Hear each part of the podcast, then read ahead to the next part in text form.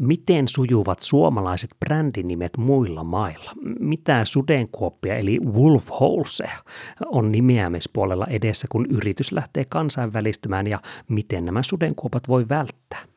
Tämä on Aalho-median markkinointiperune ja minä olen Jukka Aalho. Oppaanamme tänään on viestintävalmentaja ja Business Englannin valmentaja Dorita Dalforman. Kuka on Dorita Dalforman ja miten päädyit Business Englannin pariin? No moikka. No kuka mä olen? No mä olen täällä Lontoon kupeessa kohta äh, 29 vuotta asunut äh, alun perin helsinkiläinen. Ja miten mä päädyin Business Englantiin, niin mun Tausta on periaatteessa ihan markkinointitausta. Mä oon KTM Hankkenilta ja mun pääaine oli kansainvälinen markkinointi.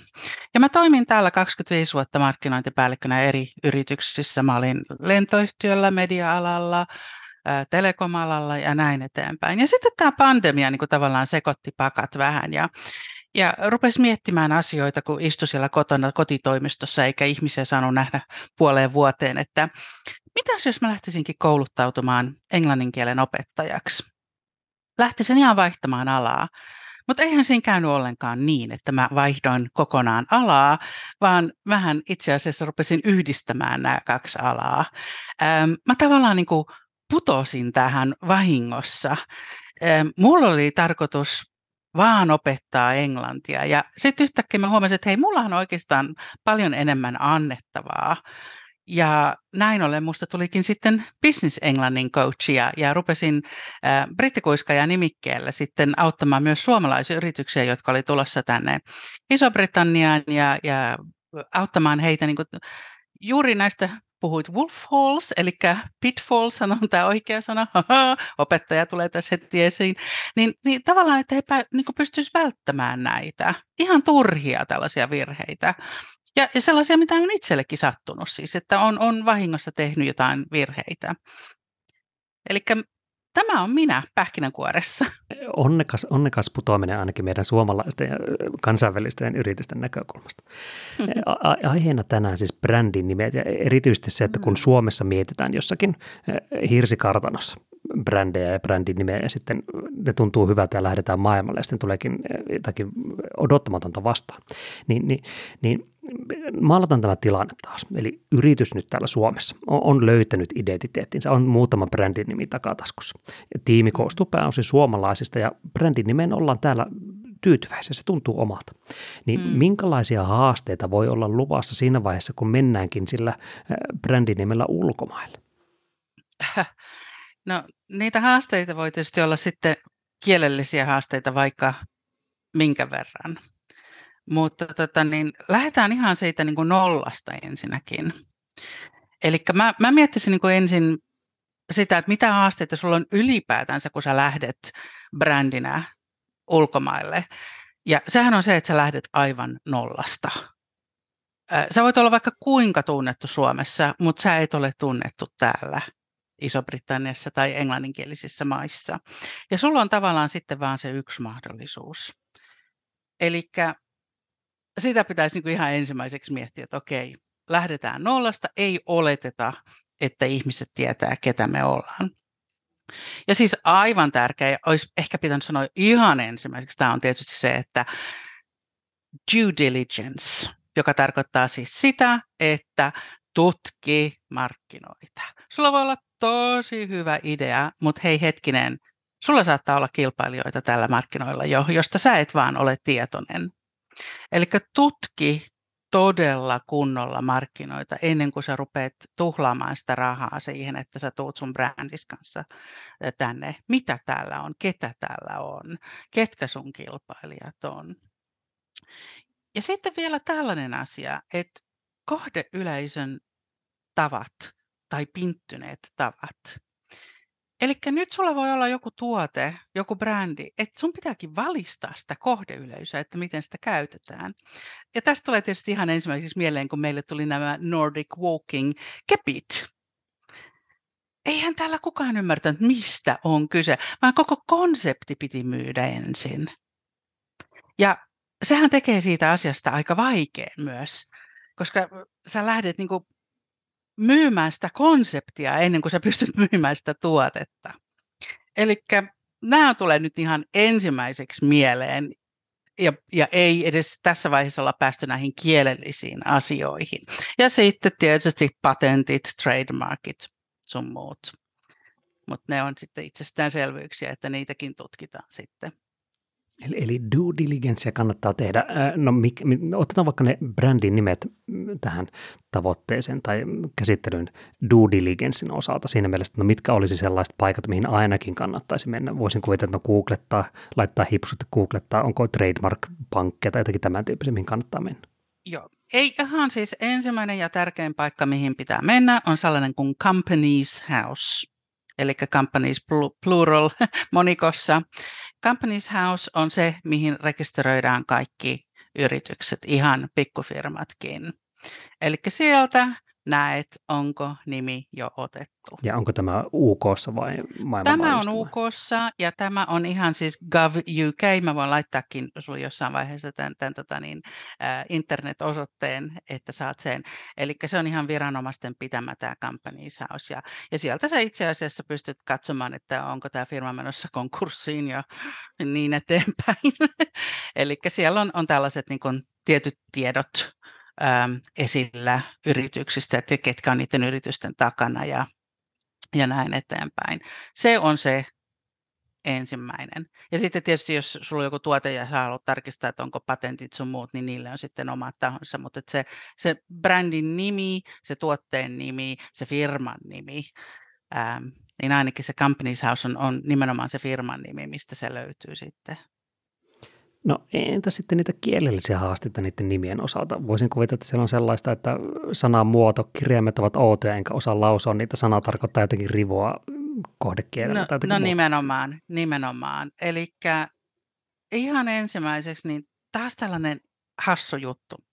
Mutta kannattaa muistaa, että ulkomaalaisilla ei ole skandinäppäimistöä. Eli jos sun firman tai tuotteen nimissä on pilkkuja, ö, ä tai o-pilkkuja, niin katso sitä, että miltä se näyttää ilman niitä pilkkuja. Tuliko nyt ihan joku toinen nimi?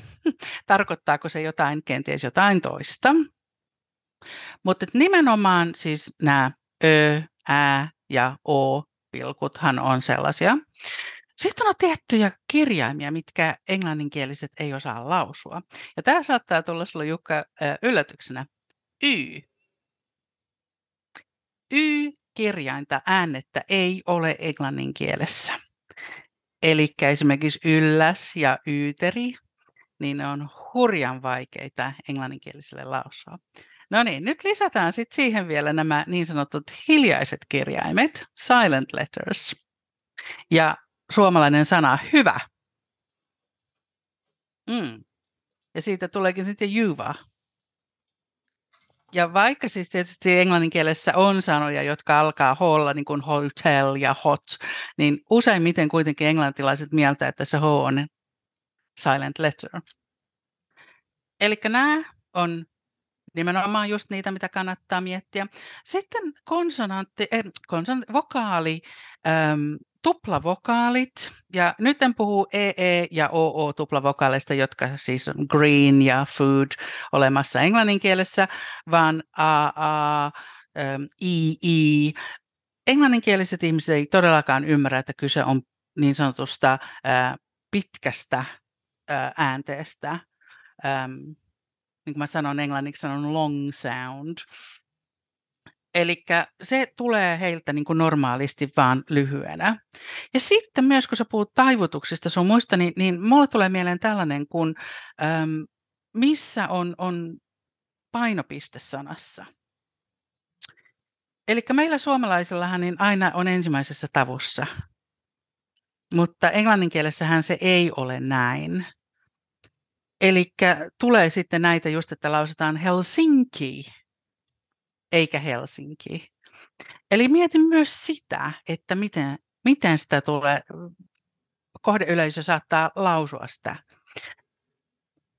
Tosin kun puhutaan sitten näistä ö ja ä ja o-pilkuista, niin se ei välttämättä ole huono asia, vaan se voi myös lisätä sitä eksotiikkaa. Jos sä haluat nimenomaan tulla esiin pohjoismaalaisena, skandinaavialaisena äm, yrityksenä. Eli näihin ei ole niinku sellaista, että ihan selvää, älä tee näin ja tee näin. Ja mulle tulee tästä ihan esimerkkinä ensimmäiseksi äh, yksi suomalainen tuote, Kyrö, Kyrögin. Siinähän on nimenomaan just se Y ja siinä on Ö, mutta kuitenkin se toimii. Mutta sehän sitten myös lausutaan väärin. Ja se on Cairo. No, joo, minä, minä kuulen tässä, että vaikka olisi vaikeita kirjaimia, vaikka olisi öötä, äätä ja oota, niin tilanne ei ole menetetty, mutta saattaa olla mietinnän paikka. Mitä semmoisessa tilanteessa voi tehdä, kun on tunnistanut siinä omassa brändinimessään hiukan tällaisia vaikeita asioita?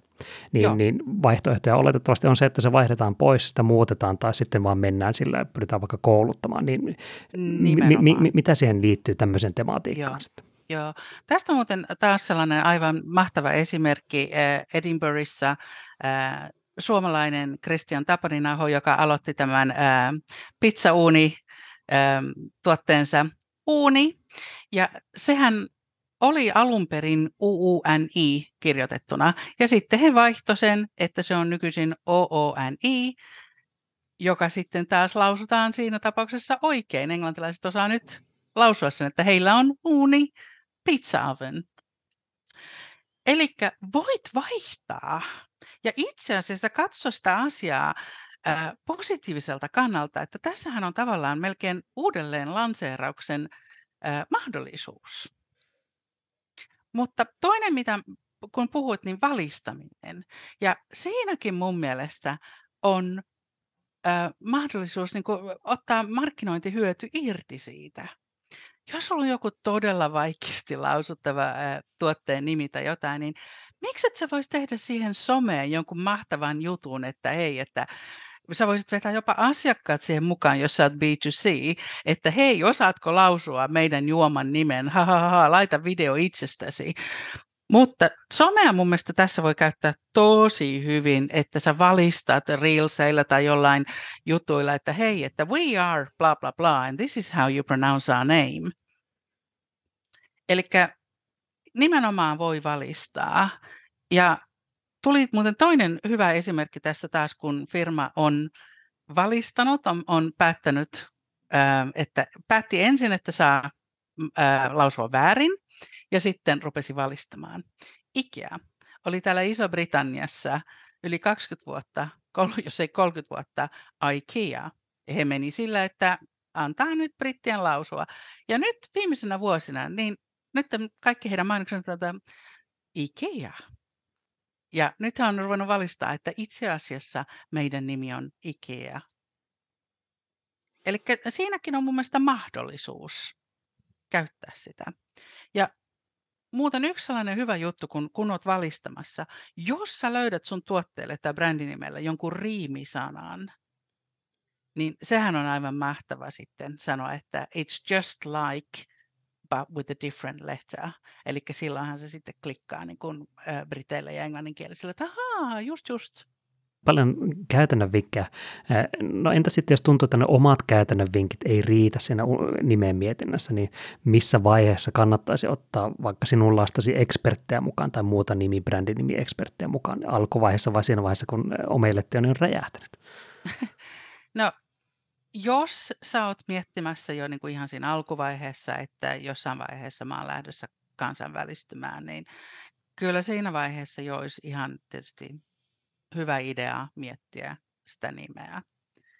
Mutta viimeistään kannattaa sitten ottaa siinä vaiheessa, kun todellakin miettii sitä tuloa sitten englanninkielisille markkinoille.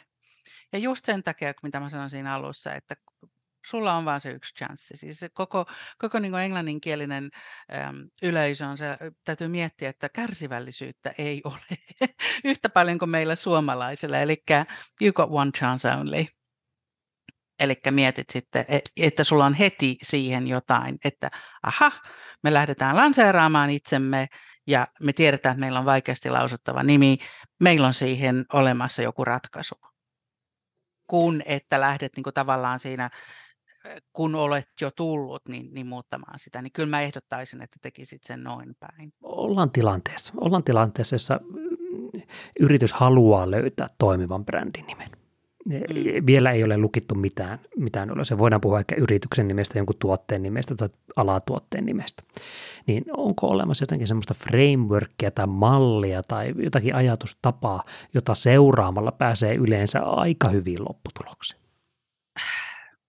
I wish there was.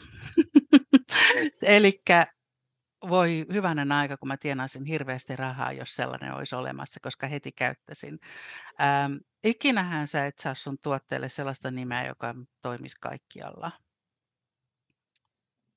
Ikinä sä et sä tiedä sitä, että mitä joku tarkoittaa slangilla, äh, sanojen konnotaatiot. Ähm, ja tässäkin tulee mieleen tämä Electrolux aikoinaan. Varmaan sullekin tuttu esimerkki, ruotsalainen pölynimori mainos Nothing sucks like an Electrolux. Ja heille tietysti siinä vaiheessa ei ollut selvillä, että something sucks tarkoittaa, että se on todella huono. Tietysti voidaan kyseenalaistaa myös sitä, että oliko se mainos tehty tarkoituksella, koska me vielä muistetaan se mainos, ehkä se oli. Mutta tota, niin, niin, sä et pysty niin kuin tavallaan tässä olisi ihanaa, jos tässä olisi joku framework, mutta kyllä se niin kuin tavallaan täytyy katsoa se asia sillä tavalla, että okei, tässä on meidän ehdotukset ja käydään ne läpi. Tietysti taas, niin kuin mä sanoin, nämä tietysti silent letterit ja, ja äh, vokaalit, esimerkiksi tällaiset kuin, niin kuin aura, josta tulee aura, koska Britissä taas ei niin kuin ymmärretä tätä, että on kaksi vokaalia, jotka pitää lausua erilleen. Että onhan tietyt tällaiset säännöt, mitkä mä pystyn antamaan heti asiakkaalle, että, että mieti tätä. Mieti sitä, että R ei ole rullaava. Tästä tulee aina mieleen, kun 90-luvulla me lähestyn Britti Gentleman ja, ja Merita Pankki oli vaihtanut nimensä Nordeaksi ja Britti Gentleman kysyi multa, että onko se totta, että is it true that your bank is called no idea? Eli koska se R on, on, on niin, että sitä ei kuule englannin kielessä. Eli tietyt säännöt mä pystyn heti antamaan, että okei, mietin näitä, älä laita Y-kirjainta, älä laita kahta vokaalia, A, U tai U, O, älä laita niitä vierekkäin, näin eteenpäin. Mutta kyllä se sitten on niin, että anna mulle, mitä sä oot miettinyt ja, ja siitä käydään sitten läpi ja tarkistetaan, että ei ole slangilla muuta merkitystä, sanalla ei ole negatiivista konnotaatiota tai rivoa. Elikkä ja hei, tästä muuten nyt tämä rönsyilen vähän, mutta tuli tärkeä juttu. Jos sä oot tulossa brittimarkkinoille, niin älä tule jenkkinimellä. Eli se on vähän sellainen punainen vaate Briteille, kun he on kuitenkin sitä mieltä, että hehän on sen englannin kielen vienyt sinne Amerikkaan. Eli amerikkalainen kirjoitustapa, amerikkalainen äh, tällainen niin kuin lähestyminen, niin britit ei välttämättä siitä pidä. Mm. Eli meillähän on tapana Suomessa paljon niin kuin ihannoida jenkkilää, niin ihan vaan pikku, pikku hint, tip, niin, että älä tee. Puhutaan Amerikan nimestä, puhutaanko siitä, että sen nimi on Mustang Gun, Gun vai minkä tyyppisestä Amerikan nimestä sen tässä vaiheessa puhut? Ihan, mä, uu, hyvä. Mulla ei nyt tästä ihan niin sellaista esimerkkiä muuta, kun mä tulen, mulla tulee heti nämä kirjoitustavat. Eli e, esimerkiksi center, joka, ja theater, britti-englannilla, niin on niin teatre, centre, kun Amerikan englannilla se on center, teater, program, Amerikan englannilla loppuu M, britti-englannilla MME, eli tällaiset asiat. Ja, ja, ja sulla on silloin vaarana jopa tämä, että kun sulla on amerikkalainen kirjoitustapa, että brittiyleisö katsoo sitä ja miettii, että ahaa, tämä ei ollutkaan meille suunnattu. Että he koe olevansa kohdeyleisö, kun heille kirjoitetaan amerikkalaisella tavalla. Ja sitten vielä lisäjuttua on tietysti se, että tietyt sanat tarkoittaa ihan eri juttua ää, britti- ja Amerikan englannilla ja, ja jopa Australian englannilla. Eli niitäkin kannattaa varoa. tulee mieleen tällainen, tähän ei luultavasti ei ole oikea tai väärää vastausta, mutta otetaan niin sanottu masu-tuntuma siihen, että että no onko olemassa näin, että hyvien brändinimien määrä koko ajan vähenee, että kaikki hyvät brändinimet on jo myyty ja nyt pitää mennä jo sinne, että se on seitsemänkirjaiminen brändinimi, joka luultavasti ei ole enää hyvä brändinimi, koska se kaikki muut on jo käytetty. Minkälainen tuntuma siihen on, että voiko vielä löytää hyvän brändinimen, joka toimii myös muualla kuin Suomessa? Mun mielestä voi. Ja itse asiassa esimerkiksi Suomi ja, ja Pohjoismaathan on, on niin hyvinkin suosittuja ja, ja koetaan hyvän laatusiksi heidän tuotteensa ja näin eteenpäin, niin kyllä mun mielestä Täällähän siis käyttää jopa brittiyritykset jotain lumi-sanaa, mä en nyt muista mikä se tuote oli, mutta oli joku tuote, jossa oli niin nimeltään lumi ja mun oli pakko ihan käydä tarkistamassa, että oliko suomalaisia ähm, johtajia tai omistajia, mutta ei ollut. Eli mun mielestä kyllä siis, meillähän on siinä niin mahdollisuus vielä tavallaan käyttää jotain suomalaista siihen. Et, joo, ei, ei, mä en kyllä koe näin vähän samalla tavalla niin kuin, kun mietit musiikin kanssa, että onko jo kaikki biisit keksitty, niin, niin ei ole kaikki musiikki vielä keksitty, ei ole mun mielestä kaikki äm, tuotenimet, brändinimet vielä keksitty. Uskotaan, uskotaan tähän ja pakkohan se on usko.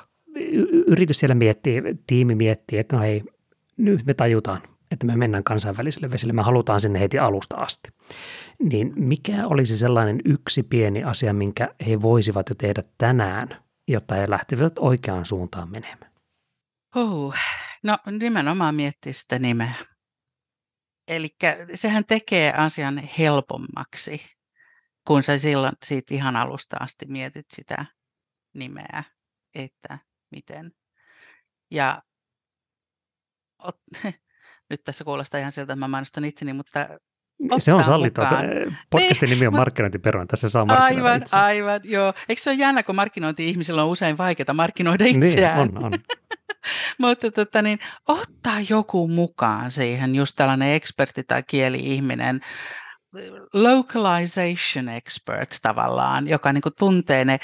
Se että, sä se, se, että sä osaat englantia hyvin, niin se ei kuitenkaan välttämättä tarkoita sitä, että sä ymmärrät niitä markkinoita, mihin sä oot menossa. Ja mä olen siis tämän kokenut itse, että kantapään kauttahan näitä asioita on, on opittu, mitä mä nyt opetan muille ihmisille, että on tullut tänne niin kuin ihan, no minä osaan kaikkia, minä puhun hyvin englantia ja, ja sitten tota, niin mulla kerrottiin ensimmäisen vuoden jälkeen, olin kehityskeskustelussa, niin mun kaksi brittiesimiestä sanoi mulle, että do you realize that you have upset every department in this company? Mä olin ollut vähän liian suorasukainen suomalainen. Että vaikka sillä mun todella hyvällä englannin kielen taidolla olin tehnyt työni hyvin, niin enpäs ollutkaan sitten tajunnut, että olin ollut vähän liian suorasukainen. No niin, laitetaan tämäkin korvan taakse. Täytyy muistaa, ei pelkästään sanoa ja myös niiden tarkoitusta ja, ja miltä ne tuntuu, niin muistetaan lokalisoida se. Ja lokalisoinnista löytyy myös markkinointiperunan aiemmista jaksoista. Kannattaa mennä ne kuuntelemaan, jos päädyt tätäkin jaksoa kuuntelemaan.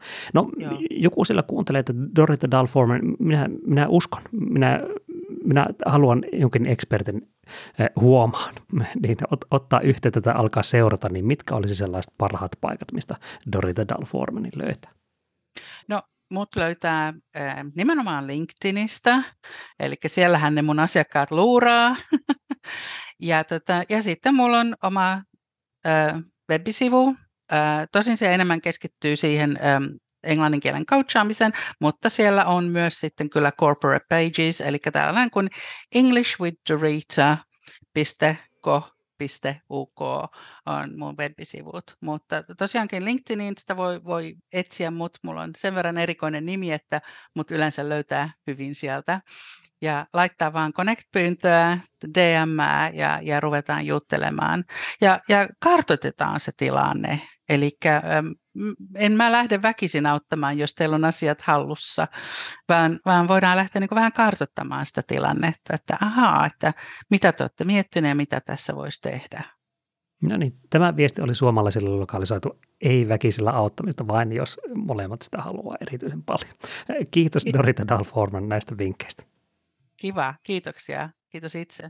Ja ei muuta kuin ensi jakso.